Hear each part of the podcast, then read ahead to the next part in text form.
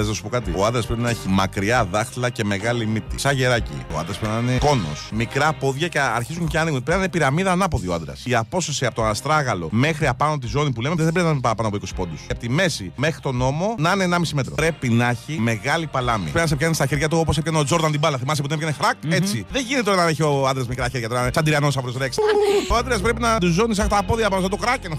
Κορίτσια θυμηθείτε. Ο άντρας πρέπει να είναι από πάνω έτσι σαν ούφορε το χέρι του τόσο μεγάλο. Να πηγαίνει και να σκεπάζει να ρίχνει κεραυνό χαλάζει και να φεύγουν. Σε πιάνει αγκαλιά και να σε πιάνει έτσι. Χακ, τσαμπινγκ μαρτίνιτ.